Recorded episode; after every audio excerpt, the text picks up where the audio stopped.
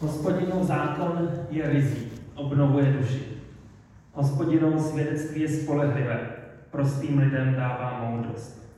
Hospodinova přikázání jsou přímá, obšťastňují srdce. Hospodinův příkaz je vytříbený, dává, je vytříbený, dává oční světlo. Hospodinova bázeň je čistá, obstojí navždy. Hospodinova rozhodnutí jsou spolehlivá i spravedlivá. Jsou žádoucnější než zlato, než množství rizího zlata. A jsou sladší než med. Med tekoucí z pásté. To je ta naše lahodná kniha, kterou máme. Je výborná, já jsem z ní nadšený. Je akorát tak tlustá. Kdyby vám připadlo, že je moc tlustá, je to akorát. Náš syn čtyřletý dostal k Vánocům takovou dětskou knížku Pohlednice od Pavla. Vždycky je tam obrázek, co Pavel zažil na, svých, na těch svých cestách a jako vypíše pohled tomu čtenáři svým příteli, co zažil, kde to popisuje. A Sebastian, eh, jednou jsme se takhle četli a Sebastian mi řekl, tatínku, tu knížku mám rád, protože je tam hodně stránek. A to je přesně vlastně, co mě se na Bibli líbí, že je tam hodně stránek. Někdy by člověk byl radši, aby bylo, byla tenčí, že by si ji přečetl rychleji, ale já jsem rád, že je taková. Myslím, že je to akorát, jo, je dostatečně tlustá, abychom pořád tam měli co objevovat, hlubší, než kolik vyčerpáme, ale zároveň není to celá, jako prostě několik takových svazků, to už by bylo těžké nějak, jako by se do toho dostat, to obsáhnout za ten život. Myslím, že je to úplně přesně, co potřebuje. Dá se přečíst, když budete číst kapitolku denně a něco občas nějakou navíc, tak to budete mít za tři roky přečtené. Když budete číst jde to i za rok, to jsou tři kapitoly denně a dvě na týden navíc. Jo? Takže třeba v neděli pět si to člověk může zapamatovat jinak tři. Já když jsem byl, jsem v, de, v deváté třídě, tak mě, mě, co mě baví, baví mě příroda, obzvláště ptáci a jazyky. To mám strašně rád. A když jsem byl v té deváté třídě, tak jsem přišel ze školy a otevřel jsem si světem zvířat, ptáci, první díl a začal jsem si číst. A prostě jsem četl, řekl jsem si, že si to přečtu, začal jsem, že tam jsou plavci, to jsou tučňáci, pak to jde přes pěšce, štrosy, až se člověk dostane k těm normálnějším ptákům, což jsou ty létaví. No.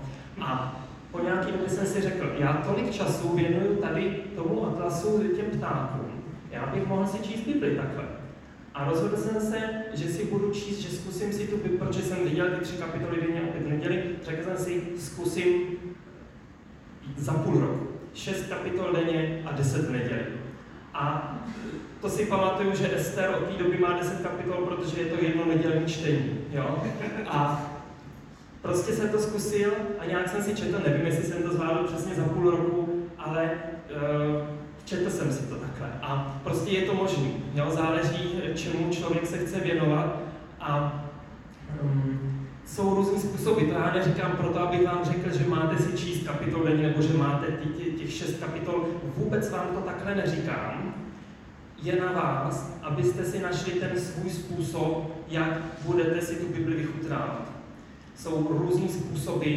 Může být to, že člověk čte hodně těch kapitol, vlastně to přečte celkem rychle. Může to být ta kapitolka denně, nebo to může být odstaveček, kdy člověk se zastaví, zamyslí se nad tím, nebo třeba když pojedete do práce během té půl hodinky si to pustíte do sluchátek, prostě můžete poslouchat Bibli. Taky to jde, je snadný vlastně na internetu najít, že jo? Nebo někdo to má hodně náročný a vypíše si ráno aspoň jeden verš, zkusí se ho třeba cestou zase do práce naučit z paměti a přes den si ho občas opakuje. To je úžasný, úžasný způsob, jak s tou Biblí se zžívat. Eh, já jsem asi před, to bylo září před rokem, jako takže rok a půl zhruba, tak jsme se s kamarádem, se kterým jsme se zhruba každý týden scházeli a uh, sdíleli jsme se o tom, co to prožívá, co se nám povedlo, co jsme pokazili, uh, modlili jsme se za to a právě jsme si taky četli z Bible vždycky stejný kapitoly za ten týden a pak jsme si říkali, co kdo k tomu má, co, jak nás to oslovilo. Tak jsme se rozhodli v to září, že začneme od první Mojžíšovi, prostě od začátku Bible, že to začneme. A já jsem si říkal, no tak, začínám zase to číst znova, tu Bibli, já už ani nevím pokolikátý, a uh, zkusím prostě si dělat, um, si psát, to se taky říká, že je dobrý mít, když člověk si čte Bibli, tak mít tušku v ruce a psát. Tak jsem to zkusil, pořídil jsem si takový cvakací sešit na tom a uh, prostě vždycky stránka, kapitola, tak jsem si napsal třeba, co mě tam napadlo, nějaká, nějaká jedna věc nebo tak, jo. A postupně, a často to byly otázky, tomu nerozumím, jak je to možné tohle, tohle nechápu, jak je to míněn. Prostě nemusí to být žádný moudra, jo. A postupně se mi stalo, že už to nebyla jedna stránka k té kapitole, ale víc stránek už jsem nezvládal číst tu kapitolu denně. Takže jsem se tomu kamarádovi omluvil, že už to nezvládám, že prostě nechci přeskakovat to, co mě tam oslovuje, chci si to psát. A chudák teda museli jsme si to jako, už čteme každý něco jiného, jo. Ale já tomu říkám číst Bibli naš nečí způsob, jo. Prostě člověk má ten kousíček a třeba jsem tam četl, tam jsou ty předpisy, jo? jsem v Exodus asi 30 nebo takhle nějak od, za ten rok a půl, jo? A je to čím dál tím pomalejší, tak nevím, jak dlouho to vydržím. Ale um, já to neříkám, že to je ten správný způsob, že to tak máte dělat. Jenom říkám, že možností je spousta a mně teďka sedí tohle. Dřív by mi to nesedělo. Teďka zrovna jo a je na vás, abyste si našli to svoje. A uh, tam jsou ty předpisy různý, jak mají postavit ten stánek a jak mají dělat tohle a tamto. Dostal jsem se ke kadidlu, dám příklad, jo. A kadidlo, říkal jsem si, co to vlastně je to kadidlo. Tak jsem si to hledal, zjistil jsem, že to je pryskyřice nějakých zvláštních stromů, kadidlo, hlunků a kdo ví čeho všeho, která když se zapálí, tak voní. Proto to měli v nějaký tý misce, tí kadidelníci, tam dali ty uhlíky na to, tu pryskyřici, ono to krásně vonilo. A našel jsem si mm, na internetu já používám studijní online Bible, SOB, CZ, tak tam prostě skvěle to vyhledává, našel jsem si všechny výskyty toho slova kadidlo a prostě všechny jsem si je procházel, co vlastně, k čemu to je, co tím Bůh myslel, proč měli pálit to kadidlo. No, a přišel jsem na takový zajímavý, způsob, zajímavý, zajímavý princip, který v podstatě asi nás úplně nepřekvapí ale uh, Bible uh, začíná to těmi pěti knihami Mojžíšovými, že jo, pak máme nějaké historické knihy, potom ty naučné nebo jako poetické, možná by bylo lepší říct, prorocké, a potom ten nový zákon zase vyšel člen. A um, v těch Mojžíšových knihách nejenom, jo, bude to trošku jako jenom určitý pohled, není to všechno, co jistě šlo by toho říct víc, ale v těch Mojžíšových knihách je to ta forma, jak to máte dělat, přesně ty předpisy. Já bych řekl, že to je jako ta skořápka. Potom jsem šel dál, jak jsem si hledal to kadidlo, a zjistil jsem v těch historických knihách, že tam se ukazuje, že Izraelci to prostě nedokázali plnit. Oni pálili to kadidlo modlám. Jo? Ukazuje se, že to nejde. Oni to nezvládají plnit, ty formální předpisy. Potom první kapitole první prorocké Izajáše Bůh vlastně říká, a mě o to kadidlo ani nejde. Já už toho mám dost, mě jde o něco jiného. Jo, ukazují, že vlastně nejde o tu skořálku, jde o něco jiného. A o co?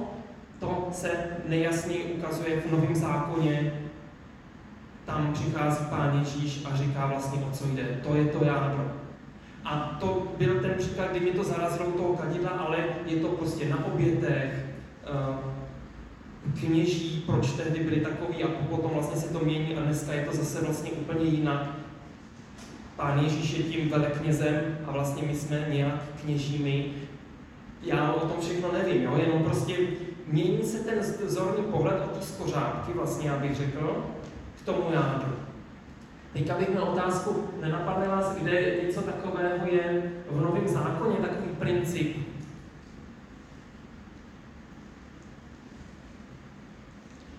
Já samozřejmě, já jsem o tom přemýšlel, tak já mám nějaký místo, asi by to bylo víc, klidně. Nerozumím, jaký princip? Jo, ten princip, že vlastně nejde o ty formální věci, ale jde o něco důležitějšího. Děkuji za, za otázku. Určitě, kdybych říkal někdy něco nesrozumitelného, tak prosím vás mi řekněte, ať to zopakuju, nebo takhle. Určitě, když pan Ježíš mluví v evangelii zákonníkům a farizeům, tak jsou, je tam spousta míst vlastně, kde, kde na tohle to poukazuje, že dodržují předpisy, ale to vlastně... Ano, to je pravda. No. O srdce a o Výborně. Já to zopakuju, aby to všichni slyšeli, nebo i z té nahrávky. Uh, když Ježíš mluví k zákonníkům farizeů, tak vlastně jim říká, ty předpisy vy to dodržujete, ale o to nejde, jde o to srdce. Což, eh, když by vás někoho zajímalo srdce, tak si můžete poslechnout, co Petr, pokud jste tu nebyli, o tom kázal, tak to je přesně ono, jde o to vnitru. Galackým obří, obřízka srdce. Aha, to je zase jedna věc, vlastně obřízka, už nejde o tu na těle, ale jde o tu duchovní. Mhm, skvělý. Když se ptají, eh, kdo je můj bližní a pán Ježíš říká ten příklad na těch, jak ten Ježíš šel okolo a nic a tak a ten Samaritán. Mhm. Kdo je můj blížní, vlastně to, ten příběh o milosrdném Samaritánovi zase jde o něco jiného, než o to, kdo jakoby takový byl vlastně vnější. Mě napadlo jedno místo, kde pán Ježíš vyloženě to, uh, kde to pán Ježíš vyloženě vlastně říká nejenom jako konkrétní příklad, ale obecně. Kdo máte Bibli, tak si to můžete najít. Jan 4. kapitola.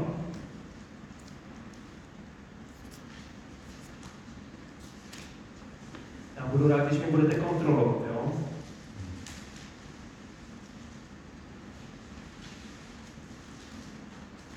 Jan 4. kapitola, kdo to znáte, tak tam pán Ježíš se baví s tou samařankou, s tou samarskou ženou z studny v poledne a e, nebude, nebudeme to číst celý ten příběh. A prosím vás, kdo to neznáte, tak to je skvělé, že to neznáte, máte jedinečnou příležitost přečíst si to poprvé v životě. Já si pamatuju, jak jsem měl e, na, to byl den otevřených dveří nějakého gymnázia, když jsem se rozhodoval kam na gymnázium právě, tak jsem jel tramvají a četl jsem si Bibli a říkal jsem si, teďka si ji čteš od začátku do konce poprvé v životě, to si užij, to už se nikdy nebude opakovat. Takže prosím vás, pokud jste to ještě nečetli tenhle příběh, tak se můžete na to večer třeba ještě podívat Jan 4 a um, kdo jste to četli, tak to znáte, ale ono často tam je něco, co člověka třeba hnedka nenapadne. Já to přečtu od 19. verše. Žena mu, panu Ježíši, řekla, pane, vidím, že jsi prorok. Naši otcové se klanili Bohu na této hoře. To byla hora Garizim nebo Gerizim. A vy říkáte, že místo, kde je třeba se klanit, je v Jeruzalémě. Ježíš jí řekl, věř mi, ženo, že přichází hodina, kdy se nebudete klanit otci ani na této hoře, ani v Jeruzalémě. Vy se klaníte tomu, co neznáte. My se klaníme tomu, co známe, protože záchrana je ze Židů. Ale přichází hodina a již je zde, kdy praví ctitelé se budou klanit Otci v duchu a pravdě. Vždyť sám Otec hledá takové ctitele. Bůh je duch a ti, kteří se mu klanějí, musí se mu klanět v duchu a pravdě. To slovo klanět nebo eh, to slovo ctitelé, tak eh, tam je e, slovo proskinéze vlastně, což se používalo na Blízkém východě, třeba v Perské říši a tak, tak krále nebo nějaké velmože prostě uctívali um, takže já jsem si to zapomněl, jak to předvedu, jo. Tak, kdo jste mě neviděli, prostě si lehli na zem, jo, před tím králem. Um, já to mám nerad takovýhle předvádění, jo, ale zase uznávám, že to člověk zapamatuje, tak jsem uh, to tak udělal. Ještě um, to možná pochází to slovo spolíbit, jo, takže oni možná políbili tu zem, to jsem nedělal, jo. A ne, nebo uh, prostě mohlo to mít různé formy, někdy prostě od úklony, ale až opravdu na tu zem. A takže to je takové uctívání. Mně se moc nelíbí to slovo ctítel, protože si představím ctítel, to je nějaký autor, který píše knížky a má svoje ctítele, který si čtou ty knížky. To myslím, že není to jako uctívání. Ono je to prostě jeden slovní základ, ten ctítel, je to klanění. Šlo by říkat, že Bůh hledá takový klaníče, jo? nebo co se mu takhle klaní. Je to zvláštní slovo, který se skoro, to sloveso klanět to se používá často ale to podstatné jméno, ten klanitel nebo klanič nebo uctívač, to se skoro nepoužívá zřejmě v řečtině, takže to je zajímavý. No ale to je vedlejší, takže to jenom říkám prostě takhle oddaně Bohu se klanit, uctívat Ano, ale nejde o to na tu zem, že jo, ale v duchu a v pravdě. Co to znamená klanět se Bohu v duchu a v pravdě? Máte zase nějaký tip? Můžete říct?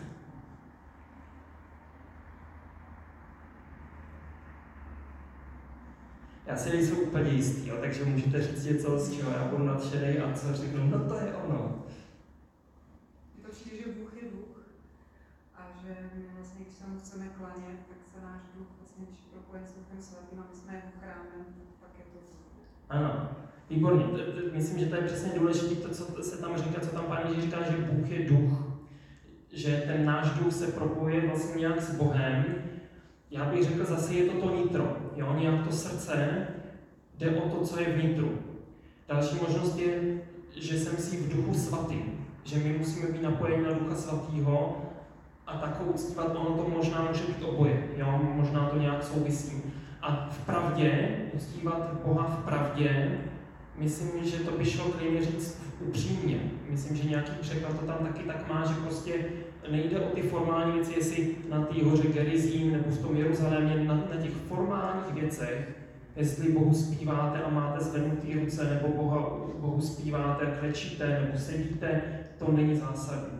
Jde o to, co máte v srdci, jestli jste upřímní. Tak já to chápu nějak takhle, ano, ale prostě, že nejde o tu skořátku, ale jde o to jádro. Já řeknu za sebe, jo, jak já jsem, s čím já se vyrovnávám v tomhle. Já jak mám rád ty jazyky, asi to souvisí, tak pro mě je někdy náročný, když třeba v, písničkách jsou nějaký jazykové chyby. Jo? Když prostě je tam nějaký špatný překlad z angličtiny, prostě mě to vytrhne z toho, jako mně se nedaří se pak na to soustředit vlastně na to jádro. A musím s tím nějak bojovat a říct si, ne, na to nezáleží, ty se soustředí na Boha teďka. Já myslím, že by to měly být dobrý překlady, že by tam neměly být chyby v těch písničkách. Jo? To, jsem pro neříkám, je to jedno.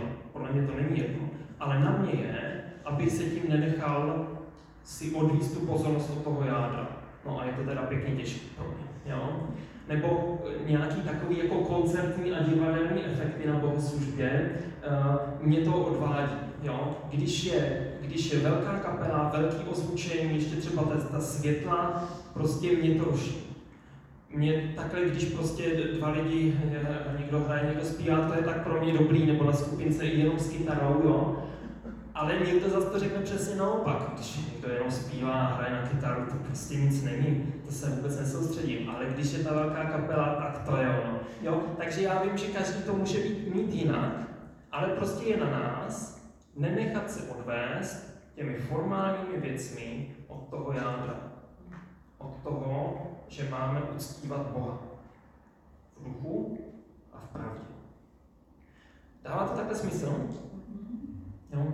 Je rozšíření, že, že to může být i v duchu, i v, jazy, v jazycích. A že se vlastně tím dá oprostit od toho, o čem mluvíš.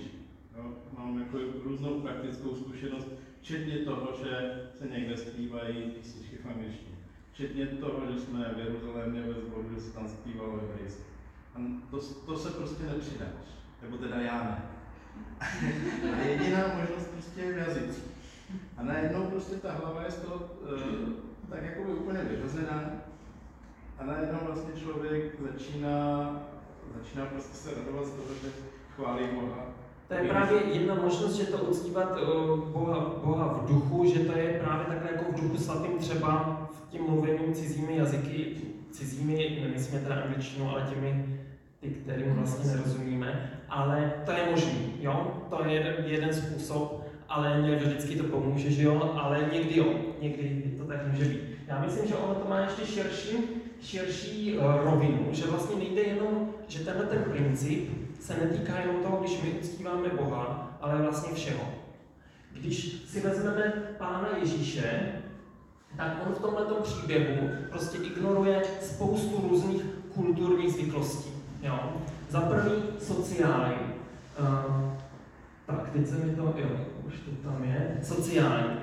Um, prostě, že by se žid bavil se, se, se samařanem, no to vůbec. Ano, ono to není jenom sociální, ale i náboženský, protože ti samařani to prostě bylo jiný náboženství pro židy, za žádnou cenu to není slučitelný, nezdravte samařany vůbec, jo, vůbec s nima nic. Takže e, další pohlaví, prostě muž, dokonce rabín, a žena, no žádný rabín by takhle se s ženou nezačal bavit. Ano, dokonce možná ani obyčejný žid, nejen rabín. Mravím, pokud ta žena šla k té studni v poledne, když bylo největší vedro, to asi se nechtěla s někým potkat. Proč se asi nechtěla s někým potkat? No, možná má nějaký problém. To opravdu tehdy to tak fungovalo, jako když dneska byste viděli ve tři hodiny jít někoho po chodníku, jo, zrovna byste, nevím, koukli z okna, když to, tak byste si říkali, odkud jde, jo, a bylo by to trošku podezřelé, tak to, tohle může být podobné. Takže Ježíš ignoruje to, že prostě ona má asi nějaký mravní problém, to je mu jedno, on stejně se s ním bude bavit. Geografické. Židé někdy možná by přes to Samarsko radši vůbec ani neprocházeli ale Ježíš klidně tam jde. No a potom ty časové poledne, to je, když je vedro, nejlepší čas, kdy se člověk natáhne a odpočine si, jo? ale Ježíš ne. Odpočinul si ty studny, že učeníky poslal pro to jo, ale prostě e, na tom čase taky mu nezáleží. Takže vidíte, pán Ježíš ignoruje všechno možné kultury, všechny možné skořápky.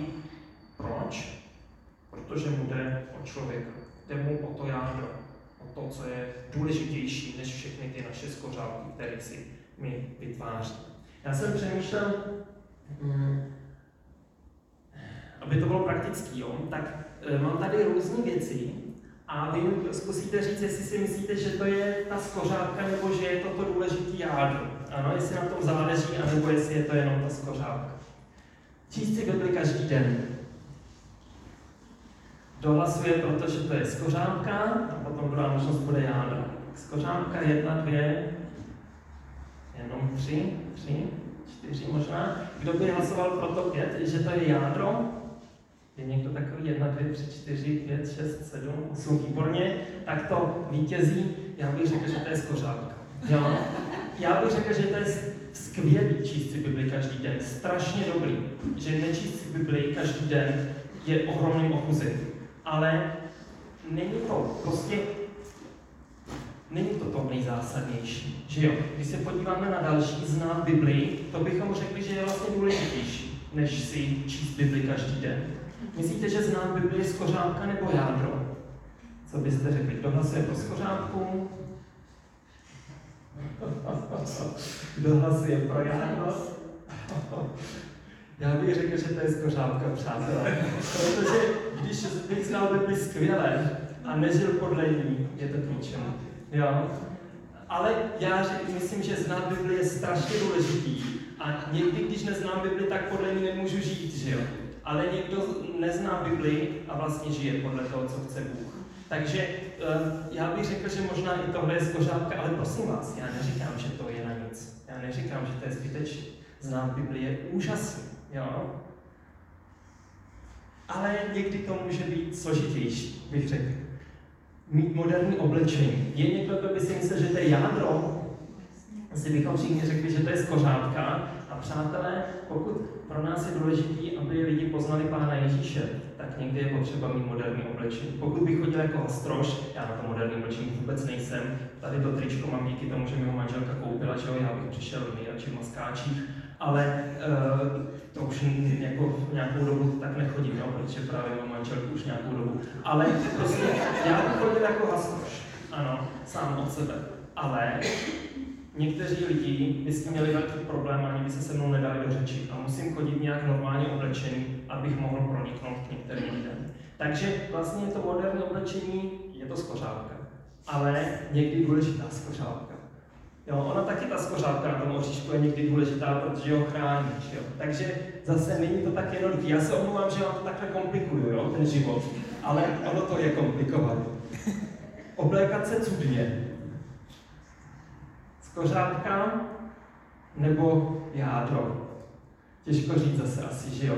Určitě není jedno, jak člověk chodí oblíkaný, ale zároveň samo o sobě oblečení je kus hadru, že jo jako Bůh nás, Bůh stvořil Adama a a je to v podstatě jedno, co má člověk na sobě, pokud ale to nemá nějaký další důsledky. Takže tady jako těžko říct, jo, vlastně je to důležitý, ale samo o sobě to jádro není, že jo, nejde hlavně o to. Chodit na modlitební, chodit na bohoslužby, to je oboje podobný, že jo, je to strašně dobrý, ale zároveň prostě um, není to jádro. Člověk může chodit na modlitební, aby se tam ukázal, jak je duchovní, jak je dobrý, to by, bylo, to by na Boha moc nezapůsobilo. Ale zároveň doporučuji modlitevní, jo, ve čtvrtek nebo kdy, tak přijďte, jo, já teda tady nebudu, já se omlouvám, ale, ale uh, je to dobrý a není to ten základ, no. Takže prostě jsou různé věci, na které my jako křesťani v KNSku jsme zvyklí. Já myslím, že my v křesťanském společenství na tom jsme docela dobře, jo, že máme jako těch vnějších skořápek docela málo. Ale zároveň si myslím, že asi jich máme víc, než si uvědomujeme.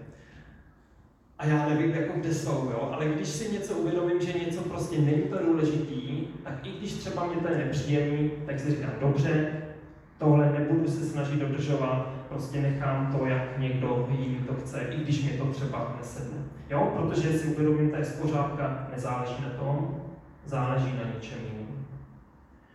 Dává to takhle smysl? Tak, já tady mám spoustu dalších příkladů, které ne, nebudeme procházet, protože to nechci mít příliš dlouhé. Um, když bych se zeptal, takže skořápka, vnější věci, nedůležité, pokud na nich ne, nezávisí něco důležitější. A oproti tomu jádro, ty důležité věci v životě, v tom mém vztahu k Bohu, ale vlastně i jinak té oblasti, mezi lidmi námi, tak jak vlastně poznám, co je to jádro? Je nějaká pomůcka na to, jak zjistit, co je to jádro a co je ta nedůležitá skořetinka? Co Bůh očekává, co říká v Bibli, že musíme mít. Výborně, co Bůh očekává a co říká Bibli skvěle. Vztah s Bohem a láska. Vztah s Bohem a láska. Mhm.